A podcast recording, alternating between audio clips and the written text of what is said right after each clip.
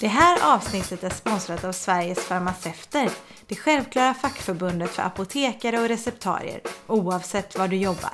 Varje år ger förbundet utmärkelsen Årets farmaceut till en apotekare eller receptarie som bidragit till att utveckla farmacin eller den farmaceutiska professionens roll i samhället. Dagens gäst fick utmärkelsen 2018. Vem tycker du ska bli årets pristagare? Nominera nu på www.sverigesfarmaceuter.se af.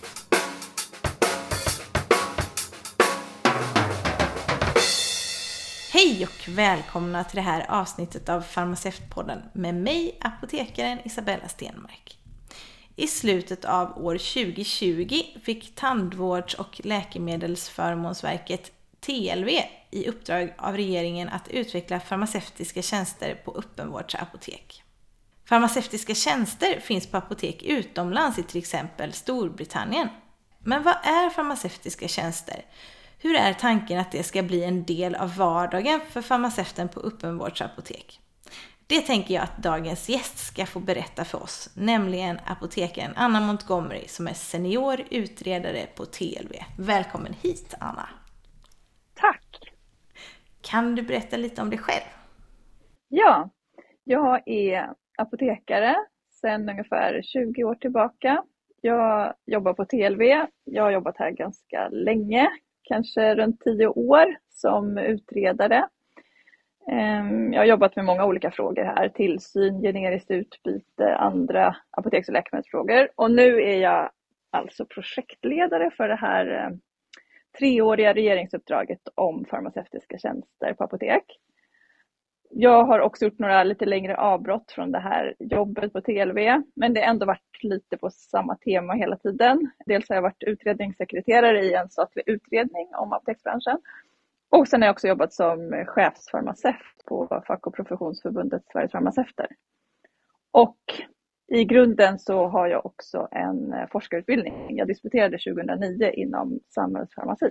Mm -hmm. Vad handlade din avhandling om?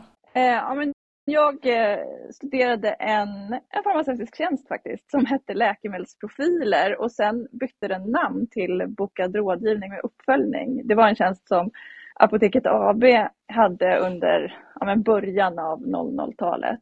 Jag visste ju inte då när jag disputerade att jag skulle få jobba vidare med farmaceutiska tjänster liksom jättemånga år senare i mitt yrkesliv.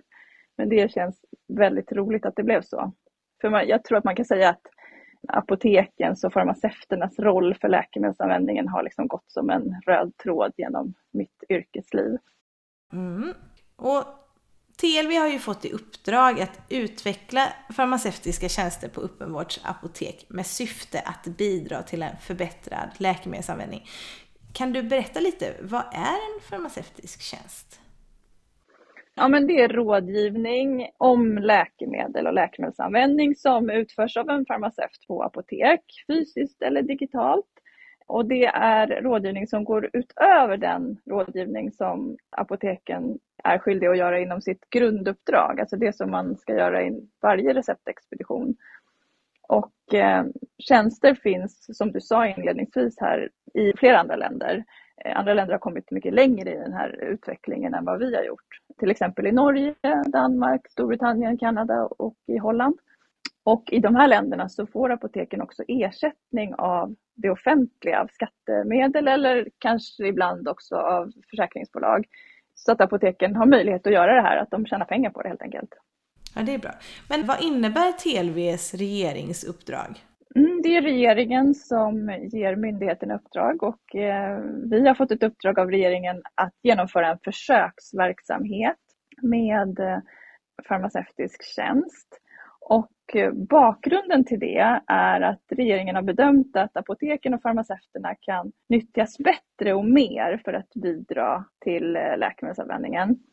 Och det här är baserat på utredningar som har genomförts och eh, TLV ska också då ta fram ett regelverk och ett förslag till en ersättningsmodell så att eh, det finns underlag då för att fatta beslut om att eh, farmaceutiska tjänster på, i framtiden skulle kunna ersättas av det offentliga så att apoteken i Sverige skulle kunna få, få betalt för att genomföra tjänster.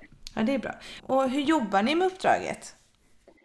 Ja, alltså vi på TLV har ju liksom inga egna apotek eller så, så att vi, vi eh, samarbetar ju nära med apoteksbranschen. Det är verkligen stimulerande och roligt arbete tycker jag. Jag leder en projektgrupp på TLV med fyra kollegor.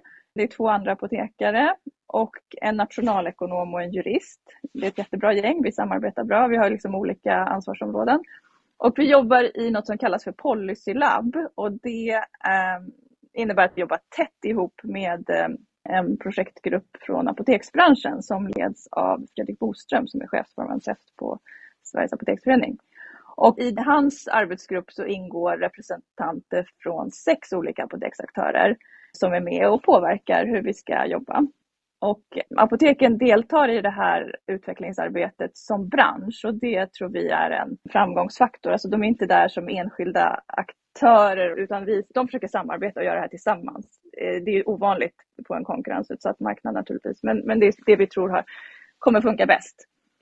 Och eh, Alltså vi har jobbat eh, intensivt det här året i Policylabbet och vi har också beskrivit hur vi har jobbat i vår blogg. Så om man är intresserad av det så kan man gå in på TLVs hemsida och läsa mer om hur vi har jobbat. Ja, men jag tycker det är jättepositivt att eh, regeringen har fått upp ögonen för apotek och att det här faktiskt ligger i pipeline. Det tycker jag är jättebra. Det är positivt. Mm. Men eh, hur ska farmaceutiska tjänster bidra till en förbättrad läkemedelsanvändning? Ja, men det kan nog ske på väldigt många olika sätt. Eh, tittar man internationellt och eh, baserat på de behov som vi ser när vi möter patienter och kunder vid apoteksdisken och även inom sjukvården så, så tror vi att man kan stödja patienten så att han eller hon blir mer motiverad att fullfölja behandlingen. Man inte slutar liksom i förtid. Man kan också jobba med att stödja patienten att passa in läkemedlen i vardagen på ett bra sätt. Eh, sen är det här med följsamhet, att man eh, kan på ett strukturerat sätt tipsa och stödja patienter hur man enklast kommer ihåg att ta sina läkemedel. Och sen är det det som vi kallar för eh, patient empowerment, när man försöker ge liksom, råd och stöd vad patienten kan ta upp med sin doktor vid nästa mm. besök. Alltså det kan väl gälla till exempel vilken beredningsform som verkar mest lämplig, kring, frågor kring biverkningar eller frågor som har att göra med om, om läkemedlen är lämpliga för patientens ålder. Eller också kan det vara att patienten har gått till flera olika läkare och att det kan vara bra att göra den ansvariga läkaren uppmärksam på att det finns läkemedel från flera olika håll. Mm. Och som vi har nämnt tidigare så finns ju farmaceutiska tjänster utomlands. Men varför finns de inte på svenska apotek? Vad har det funnits för utmaningar och hinder? Ja, alltså det är ju så att apoteksbranschen och den farmaceutiska professionen har under väldigt lång tid, kanske drygt 30 år, eh, liksom försökt utveckla den här verksamheten. Men det har gått ganska trögt får man nog säga. Framförallt har det väl varit frågan om vem som ska betala för detta som har varit utmanande. Och då är det svårt för apoteksaktörerna liksom att satsa storskaligt och utveckla tjänster och rutiner och utbilda personalen och, följa upp och så. Om man inte vet vem som ska betala för den här tiden som man lägger ner. Man vet att det finns inte tillräcklig betalningsvilja hos patienterna för att betala apoteken för ytterligare rådgivning. Och den här frågan om man skulle satsa på en offentlig finansiering via skattemedel, den har liksom inte adresserats i Sverige förrän nu när vi på TLV har det här uppdraget. Jag tror att det, det är huvudskälen. Sen kanske det finns andra skäl som vi har diskuterat också på den här frågan är väl omregleringen vi hade 2009 som drastiskt ändrade liksom förutsättningarna eh, att driva apotek i Sverige och man var tvungen att satsa på att att etablera sig mm. på den här omreglerade marknaden, konkurrera. Så att det här med att hålla en sammanhållen strategi för att utveckla tjänster som bransch, det har man liksom inte satsat på än. Men, men nu gör man alltså det. Sen kan ju en, en ytterligare aspekt kanske vara att det är lite brist, i alla fall i vissa delar av landet, på farmaceuter. Så att eh, det kan vara så att man behöver använda sina resurser för att klara verksamheten i grunduppdraget och att det kan vara lite svårt att få utrymme att utveckla ännu mer. Men det har ju funnits eh, mindre projekt kring farmaceutiska tjänster. Till exempel det du berättade om förut. Har det funnits andra? Ja, Alltså det har funnits en, en vilja att testa lite. Så att eh, flera aktörer har provat farmaceutiska tjänster i mindre projekt. Mm. Det kanske är någon som känner igen liksom inhalationscheck. Apotek Hjärtat genomförde det precis innan pandemin slog till. Sen var de tvungna att sluta tyvärr för det var svårt att hålla på med det under pandemin. Hälsoaktiv var en tjänst som eh, Apoteket AB hade tillsammans med läkemedelsföretaget MSD som riktade sig mot patienter med diabetes typ 2 som, behövde, eh, som fick stöd, både rådgivning och andra typer av eh, sms-påminnelser och olika typer av insatser. Och sen har det faktiskt funnits ett projekt som eh, en region tog initiativ till. Alltså Region Stockholm hade en tjänst som hette Statinstödet som hjälpte patienter som var nyinsatta på statiner med extra rådgivning för att eh, öka uttagsföljsamheten då till uttag nummer två. Mm, ja. Sen var det mitt avhandlingsprojekt som handlade om den här tjänsten som Apoteket AB hade under monopoltiden och sen däremellan också ett regeringsuppdrag som faktiskt gick till Läkemedelsverket om strukturerade läkemedelssamtal. Där jobbade man också lite grann med farmaceutiska tjänster men kom inte, liksom, man, man gjorde en genomförande Alla de här erfarenheterna från de här tjänsterna och projekten är ju jätteviktiga nu när vi gör en lite större nationell satsning. Så vi bygger vidare på de här arbetena.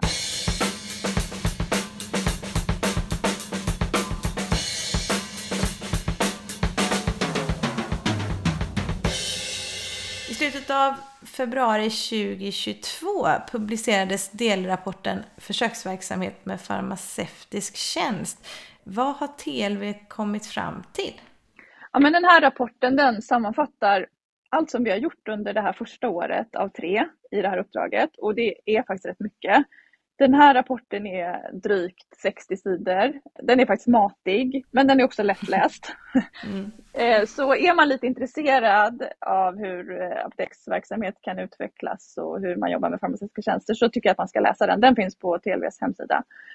Och eh, man kan väl säga att vi har fokuserat väldigt mycket på att lägga grunden för att planera en försöksverksamhet med två farmaceutiska tjänster. Det är inhalationsvägledning och en tjänst som heter Medicinstart och båda de här finns ju i Norge som jag tror att jag sa och även i andra länder.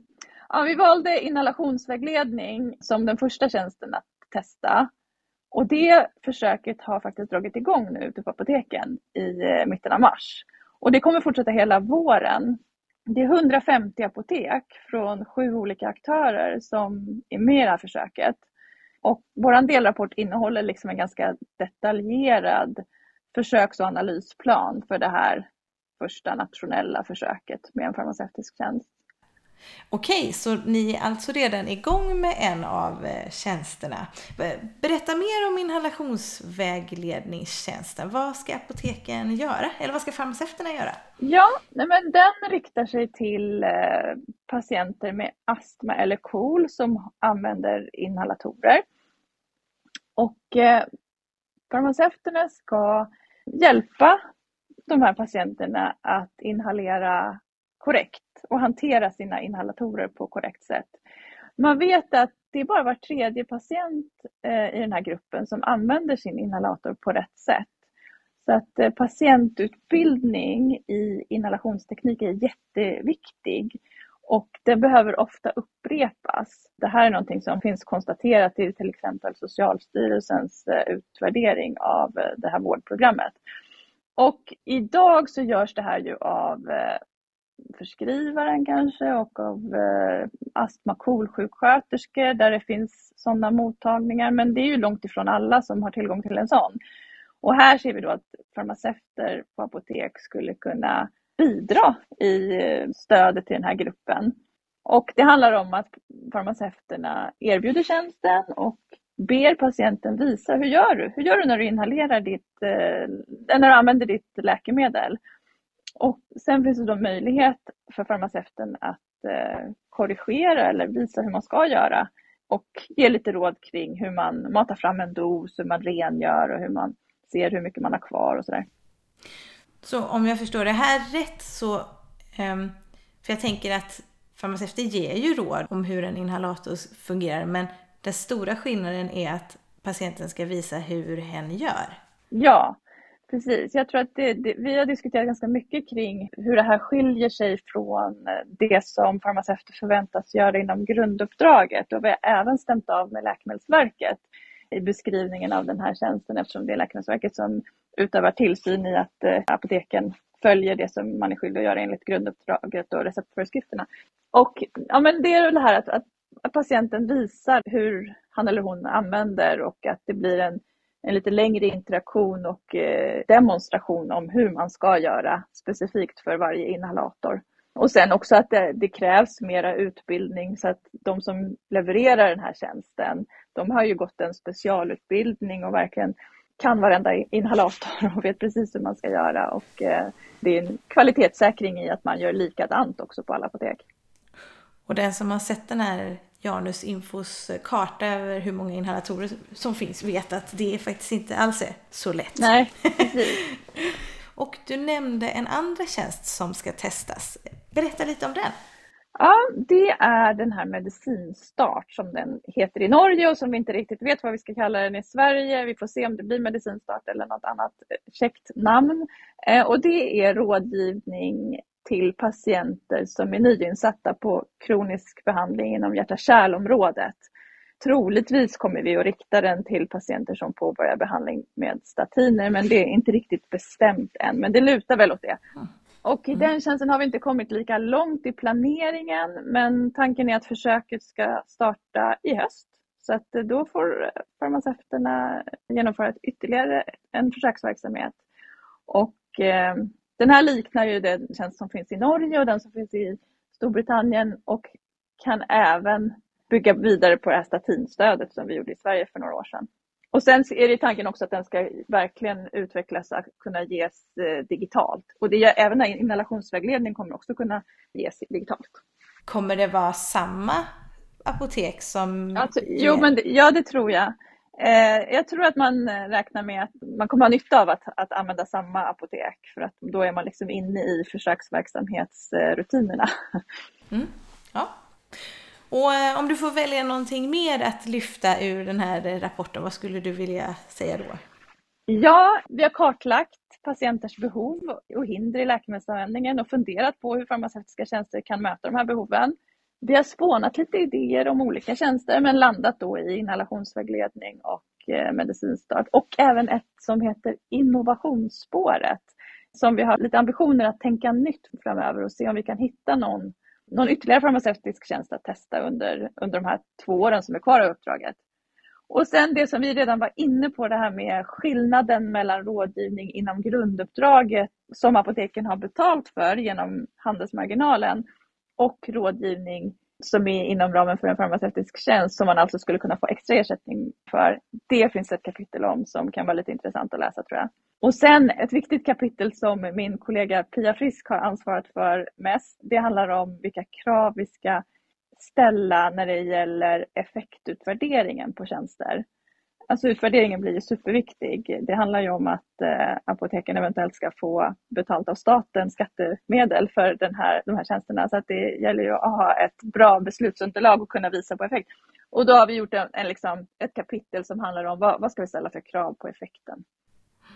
För då är det ju så, det är inte ni, det är inte TLV som kommer bestämma om framtiden för farmaceutiska tjänster, utan ni ska bara visa vad ni har kommit fram till och liksom studerat under den här försöksverksamheten för regeringen, eller hur? Ja, precis. Vi har ett uppdrag att, att genomföra försöksverksamheten och visa vilken tjänst det är som kan visa samhällsnytta och vilket regelverk och vilken ersättningsmodell skulle vara lämplig.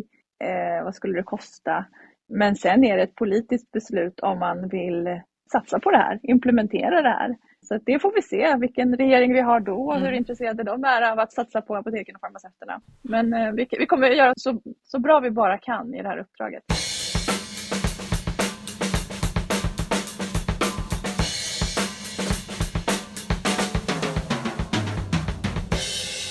Och du var ju inne lite på det här tidigare med digitala möten. För hur ska kunder som köper receptbelagda läkemedel online erbjudas farmaceutiska tjänster? För det är ju väldigt enkelt att bocka i, ah, jag behöver ingen extra rådgivning när man beställer sitt läkemedel. Hur fångar vi upp de som faktiskt behöver rådgivning fast bockar i, jag behöver ingen?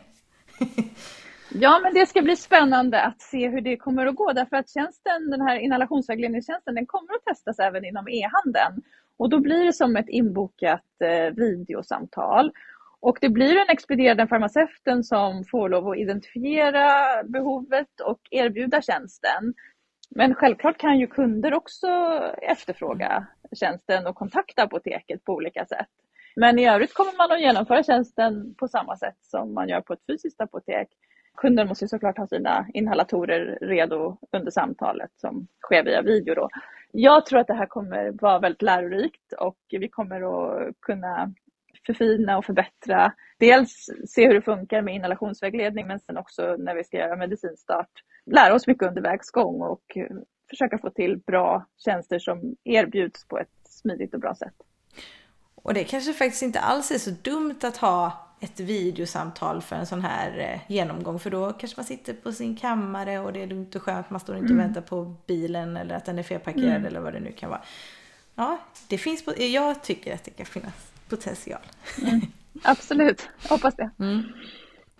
Och vad har TLV fått för feedback gällande farmaceutiska tjänster? Vad, vad tycker apoteksaktörerna?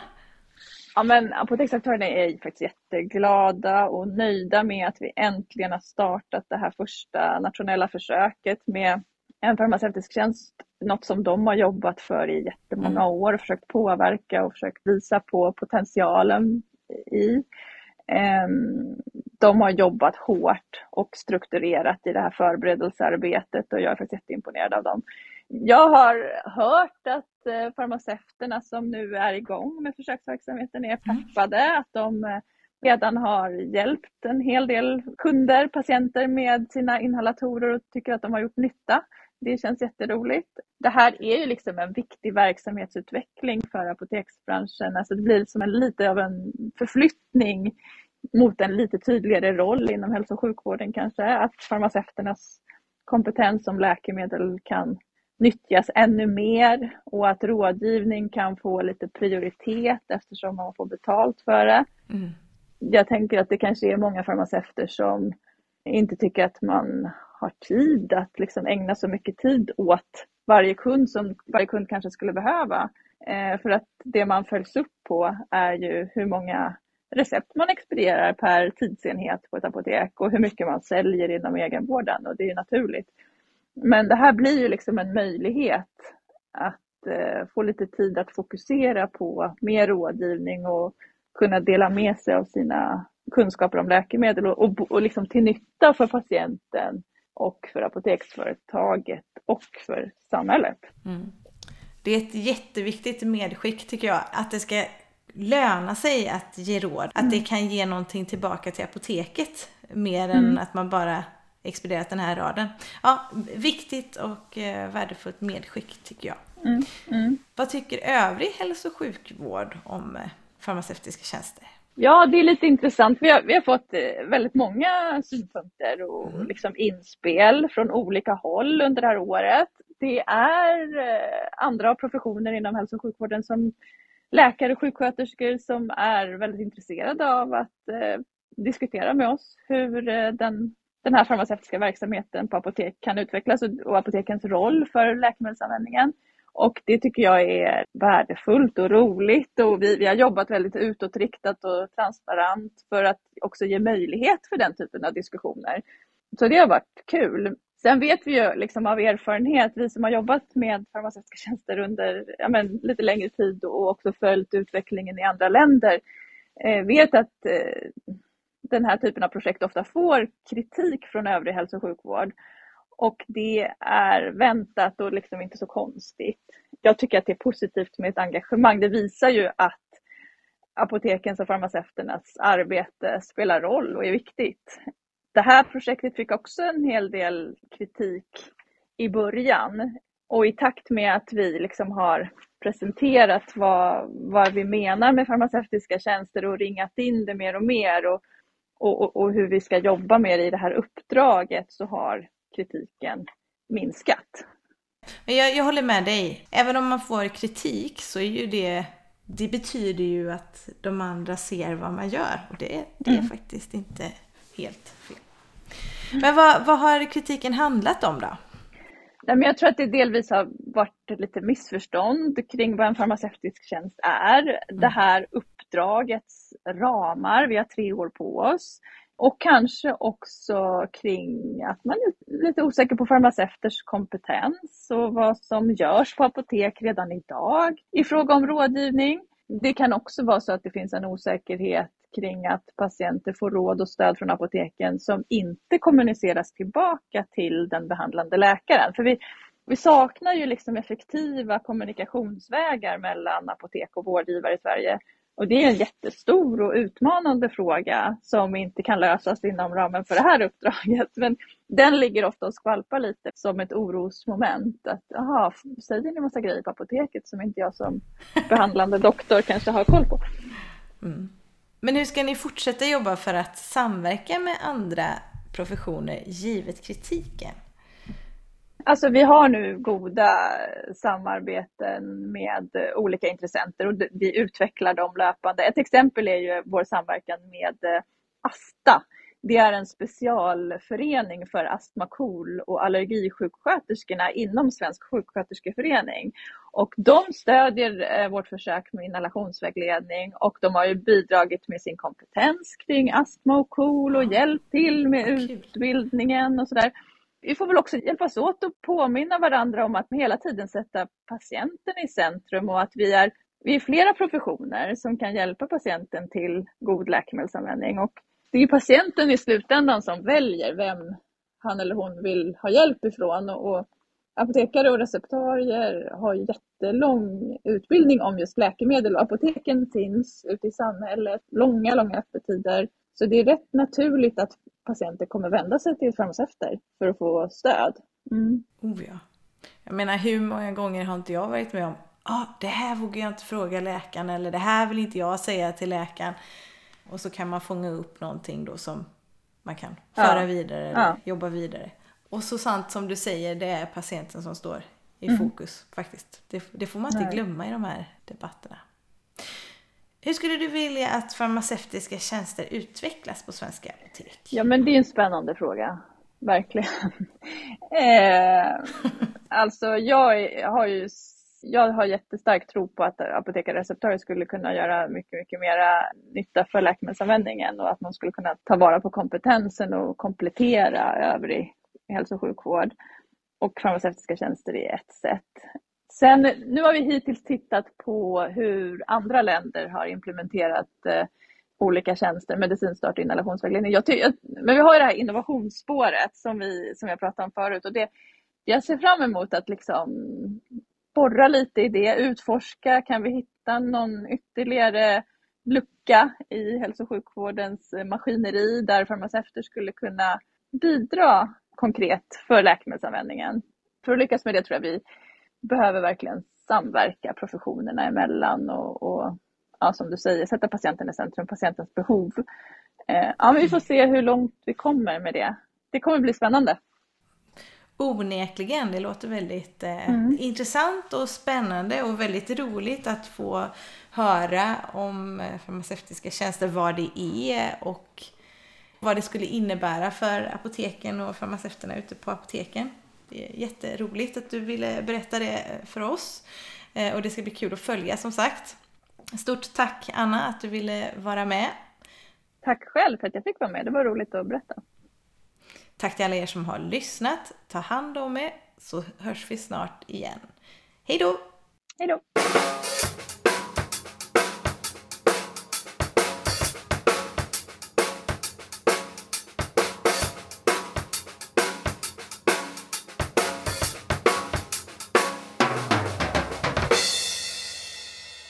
Producerat av Isabella Stenmark i samarbete med fackförbundet Sveriges farmaceuter.